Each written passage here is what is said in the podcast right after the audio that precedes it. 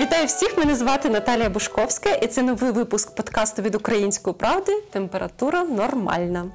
В цьому підкасті я буду розмовляти з лікарями на ті чи інші медичні теми про наше здоров'я та про те, як не хворіти, або якщо захворів, виліковуватись правильно і без зайвої шкоди для організму. Наш подкаст буде виходити кожної п'ятниці на сайті ОП життя, а також в усіх можливих додатках для прослуховування подкастів: Apple Podcasts, Google Podcast та інші. Зараз сезон застути, шмарклів, особливо це стосується малечі, тому запросила до нашого подкасту педіатра, неонатолога, засновницю медичного центру педіатрії з любов'ю Лідію Бабич. Я вас вітаю. Дуже приємно, вітаю вас. Добрий вечір, добрий день, хто і коли слухає. Сьогодні дуже важлива для батьків тема, що робити зі шмарклявими малюками. От нещодавно вайбер групу садочка, куди ходять мої діти, прийшло повідомлення, досить класичне. Я впевнена, багато батьків такі повідомлення отримують. Любі батьки.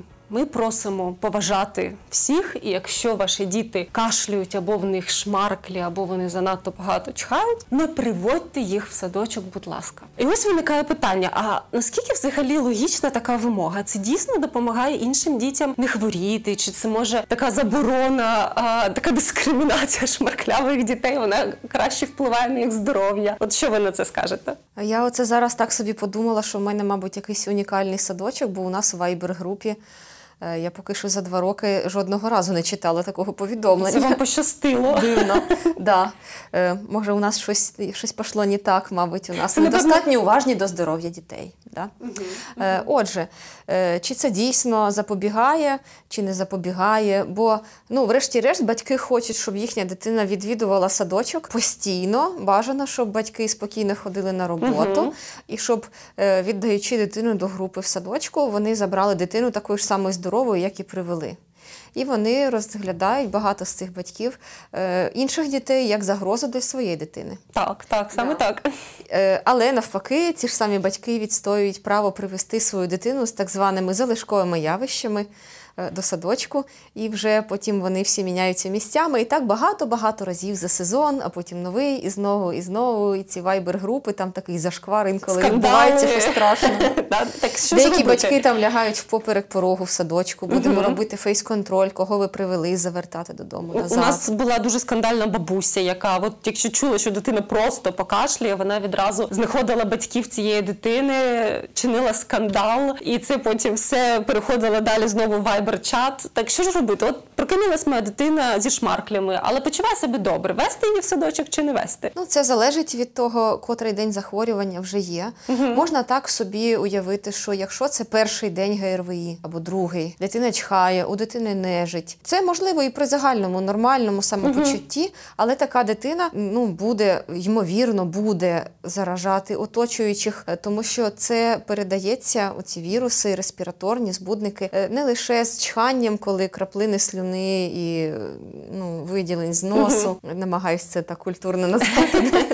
Саплій, да, є таке так, слово. Так, так. Летять навколо при чханні або кашлі.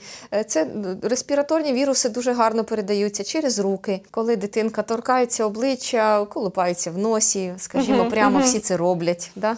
Всі це робили. Не то, що ми з гарної родини у нас не ковиряються. Да? Всі ковиряються. Це нормальний етап ну, дитячого життя. І з торканням до предметів, до поверхонь, через загальну посуду, через, наприклад, рушничок, який висить в групі, не одноразові паперові рушники, які викидаються, а така uh-huh. волога тряпочка, да, якою всі-всі-всі малюки витирають руки. Ну, Якщо у малюків там індивідуальний рушничок, добре, але вони часто їх путають. І таким контактним способом респіраторні віруси теж дуже гарно передаються. І ми можемо бачити, що, наприклад, ось у якоїсь гіпотетичної дитини, наприклад, нежиті, покашлювання і ніби нічого складного. Але ми не знаємо точно, як інші діти будуть переносити те саме ГРВІ. Можливо, у когось це буде протікати в більш важкій формі. Можливо, є дітки з супутніми захворюваннями, фоновий якийсь стан, який може обтяжувати перебіг ГРВІ. І тому, якщо ви маєте можливість перший угу. день-два захворювання або там два-три дні, поки ці скарги такі досить виражені. Якщо ви маєте можливість не приводити дитину до садочка, то, будь ласка, не приводьте приводьте. Будьте чемними, поважайте право інших батьків теж берегти здоров'я своїх дітей. Як довго триває оця заразність, ну так звана Да, в лапках, да? питання, чи да. довго дитина заразна? Е, Якогось єдиного алгоритму визначення заразності немає. От на око сказати, о, оцей вже не заразний, а цей ще прямо от.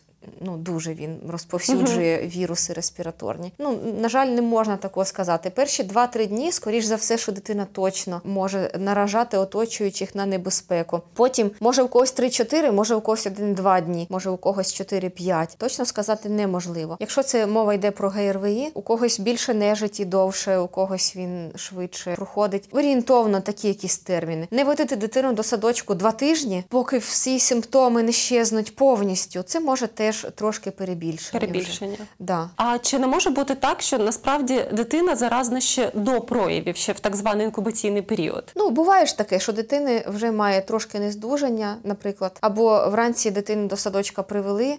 Вихователі кажуть, ви знаєте, там після денного сну вже піднялася температура. Да, да, от все зранку було добре, а потім Да, ми не можемо е, якось зранку точно пересвідчитись, що дитина не буде заразною весь майбутній день. Симптоми ГРВІ інколи розвиваються за, за якісь години, навіть протягом дня. Ви можете відвести дитину здорову, а забрати вже з ознаками захворювання. Ну, на жаль, так буває. І е, хочеться десь підстелити соломки трошки побільше. Це неможливо, це життя, воно таке. Е, Ми свідомими своїми зусиллями ми не можемо уникнути ГРВІ зовсім. Угу. Тобто Це неможливо. єдина, напевно, порада це змиритись з тим, що в садочку діти хворіють. Все-таки це відбувається. Як би ми не старалися, все-таки вони хворіють. І передача вірусів е, особливо активно відбувається в перший сезон відвідування садочку, може потім другий. Коли дитина вже в підготовчій групі, ближче до школи, це вже трошки менше все-таки.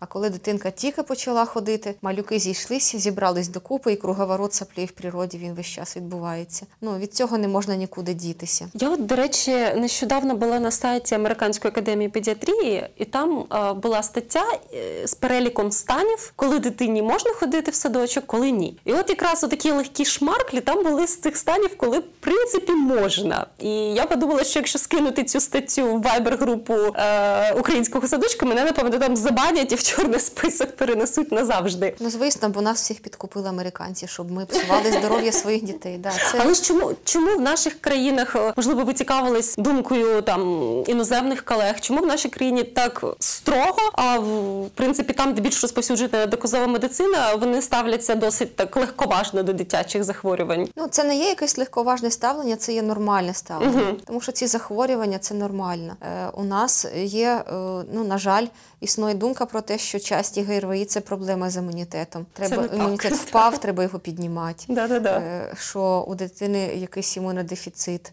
е, що треба щось там пропивати якимись курсами, щоб цього не було. І е, насправді е, я розумію тривожність батьків, які інколи, от почавши це все робити, пропивати, піднімати, покращувати, посилювати, стимулювати і так далі, імунітет дитини, е, їм страшно зупинитися, тому що вони бачать, що ось є якісь результати цього, та, скількись ГРВІ на рік. І страшно припинити, наприклад, їсти якісь імуностимулятори, модулятори, а раптом ГРВІ стане в два рази більше. Спробуйте цього не робити, буде рівно те саме, тому що це не впливає на Тобто імунітет Це дитини. І часті ГРВІ не є ознакою проблем з імунітетом. І коли дитина має нежить, має кашель, е, має е, е, якийсь нежить, який плавно перетікає з одного в інший, і так приблизно всю осінь, і приблизно всю зиму. Тобто до е, 10-12 разів на рік дитина може переносити вірусні інфекції. Літом менше, восени взимку більше, і так воно нерівномірно розподіляється протягом року. Здається враження, що дитина весь час хвора всю зиму. Ясно. І це дійсно не є проблемою. І ну якось я дуже сподіваюся, що завдяки таким нашим інфозусиллям, завдяки тим, що доказових лікарів з'являється все більше і більше, якось суспільна думка поступово зміниться. Але на це багато років треба. До речі, про іншу суспільну думку. А, ко- коли приводиш дитину в садочок. Приватний чи державний, однією з досягнень, як вважають е, вихователі чи директор садочка, вважається наявність уфолампи. От бачите, в нас є уфолампа, ми дезінфікуємо приміщення, і деякі батьки вважають, завдяки цьому діти будуть менше хворіти. Або заходиш е, в групу, а там крізь цибуля з чесником розставлена. Мені навіть е, у нас був підкаст про імунітет, і імунолог Федір Лепі розповідав, що десь навіть на люстру вішали або хлоркою тхне. Хлоркою тхне. А чи допомагає це зменшити розповсюдження вірусів? Чи допомагає дітям менше хворіти? Всі ці зусилля, уфолампи, цибулі? Ну, коли ти не розумієш, з чим ти стикаєшся, угу. то замість знань. Е, займають пусте це місце, не зайняте ритуали різні. Забобони. Е, да. І завдяки цим ритуалам, ніби ніби я щось роблю. Бо бездіяльність я не витримую, мені страшно, тривожно, і я повинен робити хоч щось хоч оксалінову мазь до носа пхати, хоч якусь синю лампу включати.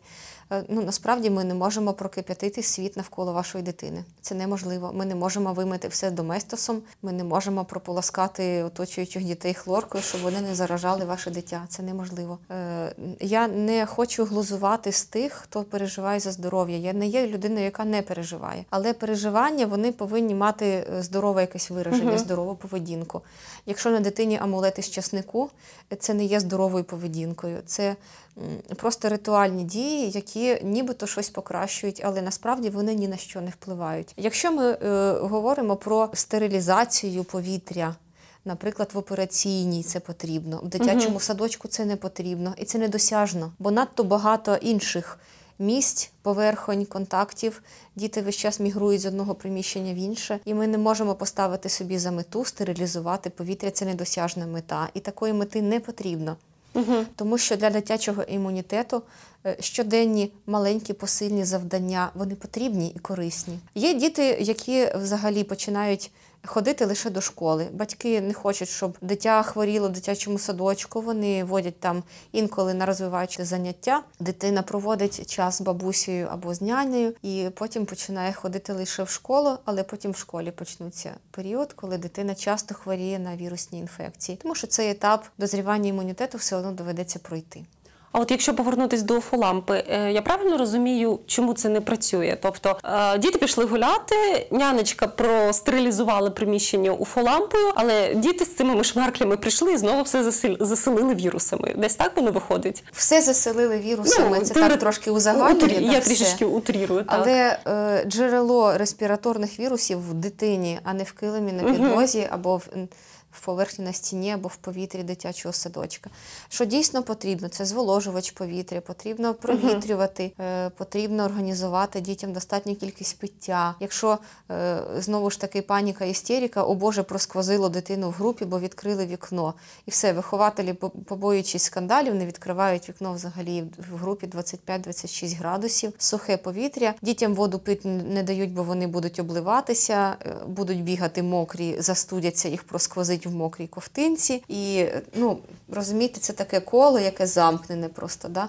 Е, побоюючись скарг, роблять так, щоб дитина не мала нормальних умов мікроклімату, дитина захворює, отримують скаргу. Отримують скаргу, так. І коло замкнулося. Да? Ну, це невідворотньо. А оксалінова мазь, ви її згадували. Е, це дуже популярний такий в лапках е, метод профілактики.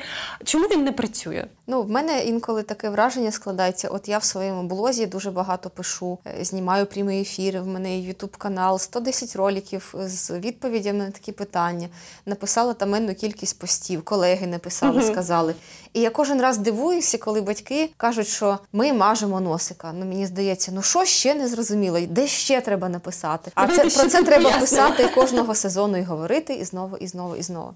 Насправді е, у цієї речовини немає доведеного противірусного ефекту. У дитинки е, відносно маленькі вузькі носові ходи. Якщо е, більшу частину діаметру носового проходу займає шматок мазі, дитина вимушена дихати ротом. Угу і слизова оболонка носа перестає виконувати захисну свою діяльність. Війки епітелію на слизовій оболонці носу. Повинні рухатися, повинні омиватися рідким слизом, е, є секреторний імуноглобулін на поверхні слизової оболонки носу. І це все повинно працювати. Якщо на цей зверху покласти З добрими намірами, але покласти шматок густої нерозчинної мазі, слизова оболонка носу перестає працювати. А на мазь, що додатково дуже гарно прилипають шматочки пилу, збудники, збудники тих самих респіраторних вірусних інфекцій. Дитина починає лізти до носа, щоб ту мазь виколупати, з брудними руками додає ще трошки мікробчиків. І сподіваюся, з всієї цієї моєї тіради ви зрозуміли, що оксилінова мазь не допомагає, а навіть заважає. Угу. Будь ласка, не робіть цього своїми дітьми.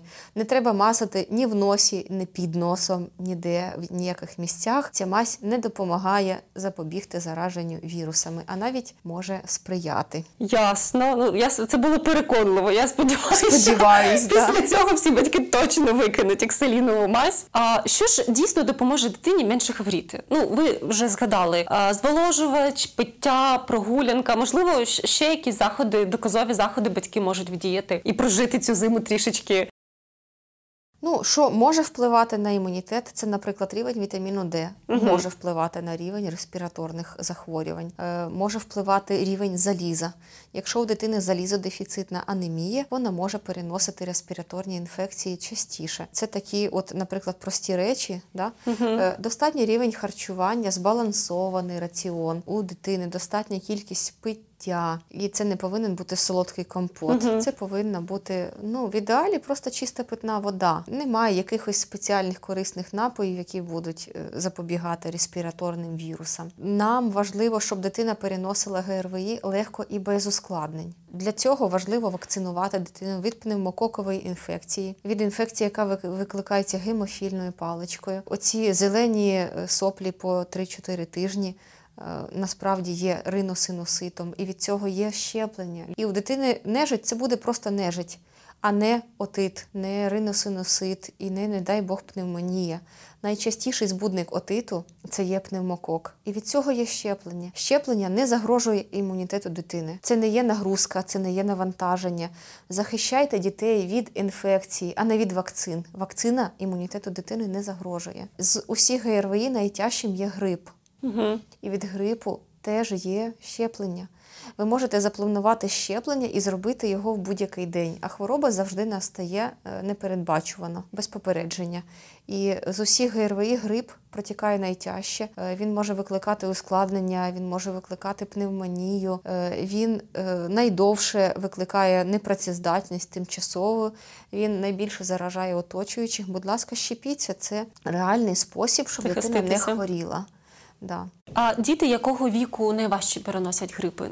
Вони в зоні ризику найбільше? В зоні ризику діти перших років життя, угу. діти, які мають супутні захворювання, наприклад, дитина з бронхіальною астмою, вона повинна отримати щеплення від грипу, тому що вона в зоні ризику по більш важкому перебігу. А не так, що Боже, у дитини і так астма, куди їй ще ті прививки. Ну, на жаль, саме на так жаль, розмірковують. Саме так буває. Да. Діти, е, які мають Е, в родині осіб, яким, наприклад, не можна щеплюватися. Да? Угу. Скажімо, є в родині родич, ну, постійний член родини, який разом проживає, отримує хіміотерапію. Угу. Наприклад, цій людині не можна щеплюватися. І хворіти не можна. Але ж і хворіти не можна. І значить, треба створити захисний, е, це називається стратегія кокону навколо цієї людини, якій не можна щеплюватися, але і хворіти так само дуже-дуже небезпечно.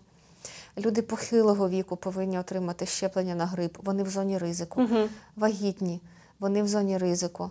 Е, люди, які мають е, постійну імуносупресивну терапію, наприклад, гормональну терапію в високих дозах, е, стероїдні гормони, це може робити щеплення неможливим для цих людей, які приймають таке лікування, але вони навколо повинні мати безпеку навколо себе. Дбайте лише не лише про себе. Ми живемо не в лісі. Угу. Колективний імунітет це наше спільне завдання, а не лише ой, це моя особиста справа. Я прийняв рішення, я не буду щепитися.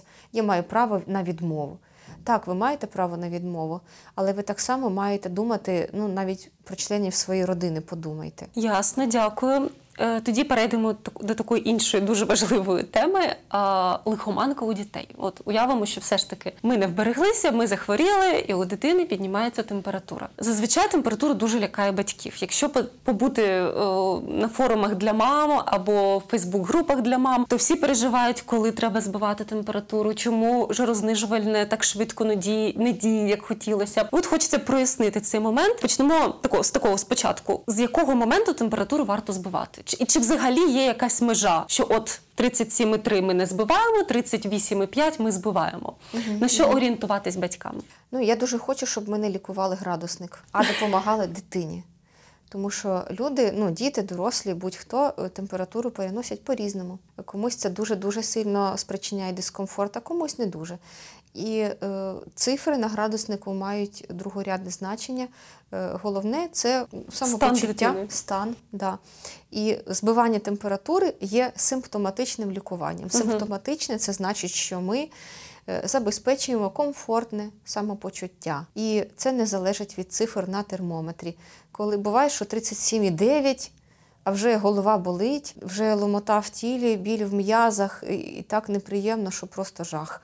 А буває 38,5, а дитину треба перед тим, як поміряти температуру, щоб піймати, бо вона тікає. Якщо ви намагаєтеся ловити дитину, щоб міряти її температуру, не ловіть і не міряйте, значить дитині не дуже треба те вимірювання взагалі. Якщо когось дуже-дуже турбує, е, чи у вас точний термометр, угу. чи він правильно показує, уявіть, що ви поїхали відпочивати в будиночок в горах і забули термометр взагалі. Без градусника ви зможете визначити, чи вашій дитині зле, чи ні? Так, зможу. Правда, зможете зорієнтуватися. Оце до того, е, чи треба 38,2 чи 38,4 вже збивати. На жаль, дуже поширене явище лихоманкофобія. Дуже поширене Це згодна. описано навіть в медичній літературі. Серйозно? Це явище є навіть серед лікарів, воно теж поширене. Це страх, що лихоманка зашкодить організму, завдасть якоїсь непоправної шкоди, що будуть наслідки, е, що буде е, дія от, від високої температури, е, яка е, щось спричинить, і це буде назавжди. Щось станеться з нервовою системою, з мозком, щось станеться знаю, з внутрішніми органами. Е, є такий вираз, дитина згоріла. Да, да, да, згорить від температури. Пішов і... дим і згоріла. Таке, що хіба це це не так? Тобто, от, наприклад, з якихось причин я не можу збити температуру. Наприклад, ми дійсно в горах, да, у мене немає з собою норофену, а температура там 39,7 чи там 40. Я бачу, що дитині дійсно зле, але збити я її не можу. І от у мене дійсно думка, що ну все, зараз просто прийде апокаліпсис. Я помиляюсь?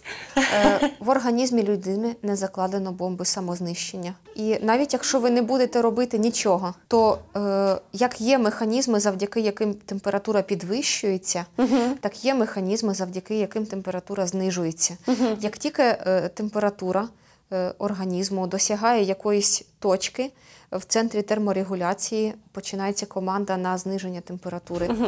розширюються судини в шкірі, віддається зайве тепло з диханням, е, починається потовиділення. І ці механізми, ну їх багато складних, я не буду вдаватися в біохімічні терміни. Угу. Але як температура змогла підвищитися, так вона зможе знизитися. Навіть якщо ви не будете робити нічого. Наприклад, ну от такі умови є вдома дитина в ніч, ви не можете вийти в аптеку. От ну там не знаю, нема жарознижуючих під рукою. Через півтори-дві години температура все одно впаде. Не впаде через дві, впаде через дві з половиною. Це не буде 24 години з температурою 39, повністю суцільна температура, лихоманка, і ніяк вона не, нікуди не дівається. Я ще раз повторю, що ми даємо жарознижуючі засоби для досягнення комфорту, а не для досягнення 36,6. Угу. Мета це комфорт а не 36,6. Нормальною температурою є від 37,5 до 35,5. 37,4 це не лихоманка. Угу. З медичних джерел є такі ну, досить масштабні досліджування, що хто робив, коли за яких цифр. І дуже багато людей повідомляють, що вони дають жарознижуючи навіть до 38 градусів, угу. побоюючись, що температура буде безконтрольно наростати. Так, так, так. Що буде 40, 41, 42 і 43, і щось там станеться з центральною нервовою системою. Насправді це не так. Ясно. А але оця позначка 42, я все дитинство пам'ятаю, що мені розповідали, що от 42 це вже точно кінець. Якщо температура досягла цієї позначки, то людина помирає. Це так, чи все ж таки це хибна думка? Ну насправді, щоб позначка була 42, угу. це повинна бути пухлина в області е, центру терморегуляції. Тобто це або, не ГРВІ, да? або якийсь, ну це екзотично рідкісні випадки, якесь щось повинно бути страшне з нервовою системою, щоб вона допустила наростання температури до такого рівня. Тобто, виходить, проблема тут не в температурі, а в хворобі, яка спричинює цю температуру. І якщо ми зб'ємо цю температуру, ми все одно не допоможемо людині. Е, суть допомоги полягає не в збиванні температури. А в з'ясуванні, а чому температура така велика, а чому вона піднімається вже там третій чи четвертий раз за добу. Ми не лікуємо градусник, ми не лікуємо парацетамолом, ми лікуємо захворювання і е, є тривожні ознаки. Я зараз їх перерахую. До Будь ласка, да. поставтесь уважно до цієї інформації. Якщо у дитини є е, блювання, яке ви не можете ну, контролювати, угу. припинити, да? повторюється і повторюється. Якщо в дитини є ознаки зневоднення, ви ж всі вмієте гуглити, погугліть, що це таке. Якщо у дитини є біль, який ну сильний, дитина повідомляє про біль, будь-де в вусі, в животі, в голові, в нозі. Ну і ви не маєте чіткого розуміння, чому такий біль. Якщо у дитини є висип незрозумілий для вас, який поєднується з високою температурою, якщо у дитини є судоми, це привід звернутися по допомогу, щоб з'ясувати, чому це відбувається. Не як збити температуру поскоріше, а поставити діагноз, виключити бактеріальні інфекції. Це інфекції вушні, е, інфекції нервової системи, якщо лихоманка в поєднанні з судомами, це загрозлива ознака. Інфекції сечововідних шляхів якщо температура день, два, три підвищена кілька разів на добу, і ви не бачите респіраторних ознак, нема нежиттю, нема кашлю, нема нічого, і лише лихоманка висока. Звертайтеся до лікарів, не треба лікуватися самотужки, не треба давати противірусні засоби. Інколи це затягує час звернення угу. по допомогу. І е, нам треба зорієнтуватися, треба антибіотик чи ні. Дитина потребує додаткової рідини чи ні, якщо потребує, чи може вона пити, якщо не може пити внутрішньовенно, якщо може пити, в якому обсязі давати дитині рідину. Оце все треба вирішувати спільно з лікарем, а не так, що було 39, і я позвонила в швидку. Я ще не зробила нічого, я не роздягла uh-huh. дитину, я не дала дитині пиття, я ще не дала жарознижуючи, я ще не почекала хоча б півгодини, поки вони подіють. Я просто позвонила в швидку. На жаль, що швидка зробить? Ну, скоріше відмовить, мені е, здається. Уколи аналгін з димедролом. аналгін з димедролом. Да. да. До речі, іноді батьки телефонують в швидку і навіть наполягають на цьому уколі. Але наскільки мені відомо, е, в інших країнах відмовляються від практики. Це як її називають лікарі літічка чи. Літична суміш є такий у нас коктейль. Коктейль. Да? І наскільки я знаю, він не є безпечним цей коктейль. В чому його небезпека полягає? Безпечними жарознижуючими засобами є парацетамол і ібупрофен. Торгові марки бувають різні. Угу. Парацетамол і ібупрофен е, є в вигляді свічок, сиропів, таблеток. Угу. Це безпечні засоби. Анальгін, метамізол міжнародна його назва. Е, він у багатьох країнах не застосовується, і е, ця практика е, з радянських часів його застосовувати. Я вважаю, що вона повинна вже потроху відходити на задній план, тому що цей препарат не є безпечним. І парацетамол та ібупрофен набагато більш безпечні в застосуванні. Угу. Бувають от часто випадки, що батьки дали парацетамол, наприклад, да? пройшло Півгодини температура не падає. Що робити? Давати ще наступну дозу, чи вже викликати швидку, щоб щось колоти, чи що робити? Дуже хочеться, от прямо зараз вам дати якийсь план дій чіткий, але чіткого плану дії зараз не буде. Хто хотів це почути, я вимушена вас розчарувати. План дій буває різним. І інколи, якщо жарознижуючий засіб не подіяв через 30 хвилин, він подіє через 40. То це індивідуально, да? або через годину. Будь ласка, майте терпіння дочекатися, майте терпіння давати дитині пиття, е, розкутати дитину, провітрити кімнату, щоб дитина мала можливість зайве тепло віддати. Буває так, що в нетерплячці збити температуру якомога скоріше. Угу. Е, батьки можуть зробити передозування жарознижуючими засобами, даючи ще дозу і ще. Поставили свічку, частину дитина там видала назад, частина речовини всосалася, ще сироп. Не Взагалі, падає, дамо ще ще раз, да, і це може викликати передозування жарознижуючими засобами, навіть парацетамолом і ібупрофеном. Тому, будь ласка, видихайте біля угу. дитини, не гарячкуйте. Багато батьків мені можуть е, ну, не повірити. Е, багато батьків скажуть, та це ви, мабуть, не бачили дітей з температурою 40. Ви бачили, як це страшно. Да, Я вірю, що це страшно. Я бачила таких дітей.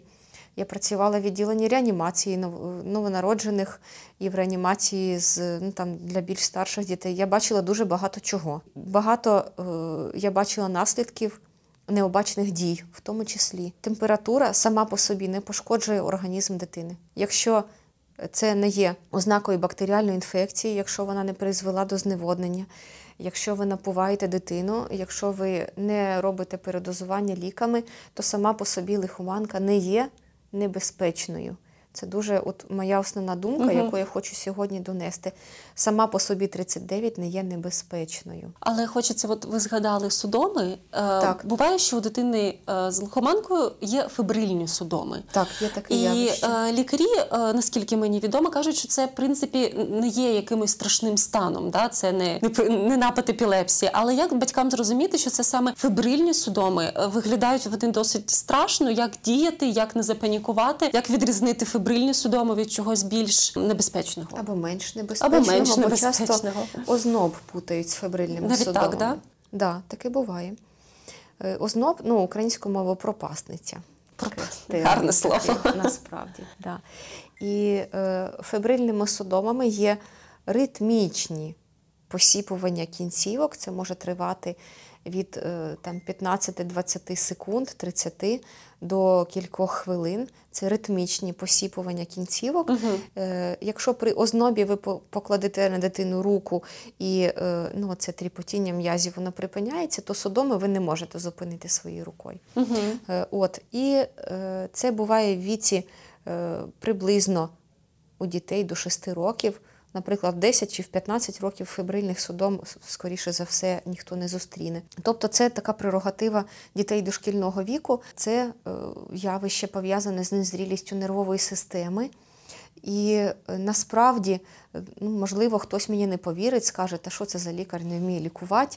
Е, можливо, для вас це прозвучить парадоксально, але фібрильні судоми не профілактуються прийомом жарознижуючих засобів. Тобто вони можуть виникнути при будь-якій позначці термометра? Вони можуть виникнути при 37,9 і їх може не бути навіть при 39 угу, і при 40. Цифри на термометрі е, не є синонімом, що зараз будуть судоми. От 38 ще ну добре терпимо, а 39 вже боїмося, бо от-от будуть судоми. Це не зовсім вірно. Е, у дитини, яка до цього схильна, фібрильні судоми можуть бути і при 37,9 навіть не досягаючи якихось дуже високих позначок. Е, в таких випадках треба звертатися до лікаря, щоб відрізнити, е, чи це фебрильні судоми, чи це є судоми внаслідок ураження нервової системи при інфекції. Угу. От, наприклад, лихоманка, судоми. Це може бути з порушенням свідомості, до речі, або без, не обов'язкова втрата свідомості зовсім. Треба ставити діагноз, чому саме ці судоми розвинулися. І фебрильні судоми це може бути так званий діагноз виключення, коли не знайшли більш серйозних причин. Ага, окей, фебрильні судоми. І, е, як правило, після припинення цього епізоду судом е, температура нормалізувалася, і все дитина повертається до нормального стану. Через годину, через дві, через три по дитині ніяк не видно, що у неї судоми були нещодавно. Або там на наступний день. Видно здебільшого по батьках, що вчора дитини були судоми. Бо ну насправді це вражаюче виглядає, це може налякати, я розумію, це страшно виглядає, е, особливо коли ніч, Ну да, да. лихоманка і дитину трусить. Отак. Що може бути ну, як такий дзвіночок, якщо це повторюється і повторюється. Угу. Якщо судоми повторюється поза лихоманкою, от нема ніякого підвищення температури, але в дитини виникають судоми, е, тоді треба звертатися до лікаря-невролога, дивитися, чи це не є початком епілепсії, бо, на жаль, така хвороба теж є. Про неї угу. треба пам'ятати. Вона може мати різні форми і прояви і лікар-невролог буде е, вже тоді робити якусь діагностику, розбиратися більш поглиблено. І е, жарознижуючі засоби. Е, не є профілактикою фебрильних судом. Угу. Тобто основний посил це звернутися до лікаря, щоб розрізнити, чи це фебрильні судоми, які є досить чи безпечним явищем, чи щось більш серйозне. І навіть у дитини, яка схильна до цього, з віком фебрильні судоми просто минають. Я зрозуміла, дякую. А, Які а, найбільш розповсюджені помилки пацієнтів а, в тому, що стосується жарознижувальних препаратів? А, які батьки найчастіше роблять помилки? Можливо, саме через це температура не падає так швидко, як Ну, як я вже згадала, розповсюдженою помилкою є передозування угу. жарознижуючих препаратів, невміння дозувати на вік. Е, Помилкою є також недостатня доза. Угу. Бо е, на деяких препаратах написано на флаконах дозування на вік, а більш точно це робити на вагу. Е, Тому що дитина в рік може бути 8 кг, а може бути 13 ну да. і е, ефект може бути суттєвий, якщо дати дитині там приблизно 2,5 мл, а це може бути доза для дитини 5 кг, да, яка не подіє на дитину 8 кг Мгм. вагою. Більш точно дозувати на вік. Е, Ібупрофен це 10 мг на кілограм, парацетамол це 15 мг на кілограм. Всі вміють, я сподіваюсь, е, скласти пропорцію. От хто нас зараз слухає, прикиньте, скільки важить ваша дитина і скільки міліграмів е, речовини ви повинні дати. Міліграми ви отримали, наприклад, там помножили 100 міліграмів. І на флаконі з препаратом у вас написано в 5 мл міститься 100 мг, або 120, або 150, або 200 різні форми випуску. І порахуйте пропорцію, скільки мілілітрів суспензії ви повинні будете дати. Щоб у вас оця цифра вже десь була. Напишіть маркером на флаконі, наприклад, зараз. Да? Бо коли вже така ситуація стресова, то рахувати зосередження Та, може легко бути важко. так. І якщо дати маленьку дозу, е, то ви не отримаєте ефекту, або він буде більш короткотривалий. І це може вас налякати або збентежити. Порахуйте, будь ласка, яка ефективна доза для вашої дитини зараз. Повс- Розповсюдженою помилкою є давати препарати, які взагалі не є жарознижуючими. Наприклад, гомеопатичні свічки популярні, не буду називати назву.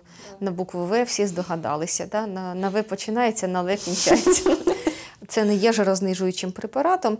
Це трошки відволікає дитину, бо сторонній предмет в анусі може Ну да, відволікти від. е. Але е, температура від цього не падає. Якщо щось, знизилося завдяки застосуванню цієї свічки, значить просто пройшов час. Поставили свічку, пройшло дві години, температура впала. Без свічки було б те саме. Рівно. Або, наприклад, е, застосування е, якихось засобів типу обтирань До речі, з, дуже з нерекомендованими речовинами, обтирання е, розчином спирту, горілки, оцтом. На жаль, це продовжують застосовувати. Люди, Да, не да. робіть такого своїми дітьми, це шкідливо. Тому що через шкіру у дитини, особливо у маленької дитини, перших років життя дуже інтенсивно всмоктуються всі речовини. З диханням, випаровування спирту і оцету дитина вдихає, і вони теж потрапляють в кров. Вплив цих речовин на температуру відсутній, а на організм взагалі вплив їх негативний. Можна навіть досягти стану алкогольного сп'яніння, обтираючи дитину горілкою, даючи їй дихати випарованнями спирту. Це небезпечно, будь ласка, не застосовуйте ці методи. Холодні ванни, холодний душ, холодна клізма е, спричиняють е, дуже великий дискомфорт дитині. Ви ж це робите для того, щоб температура впала, щоб дитині стало комфортніше. То не робіть дитині те, що посилить дискомфорт. Е, Оці всі холодні процедури, е, обгортання холодним простирадлом, холодним, холодним рушником, якісь е, людяні компреси.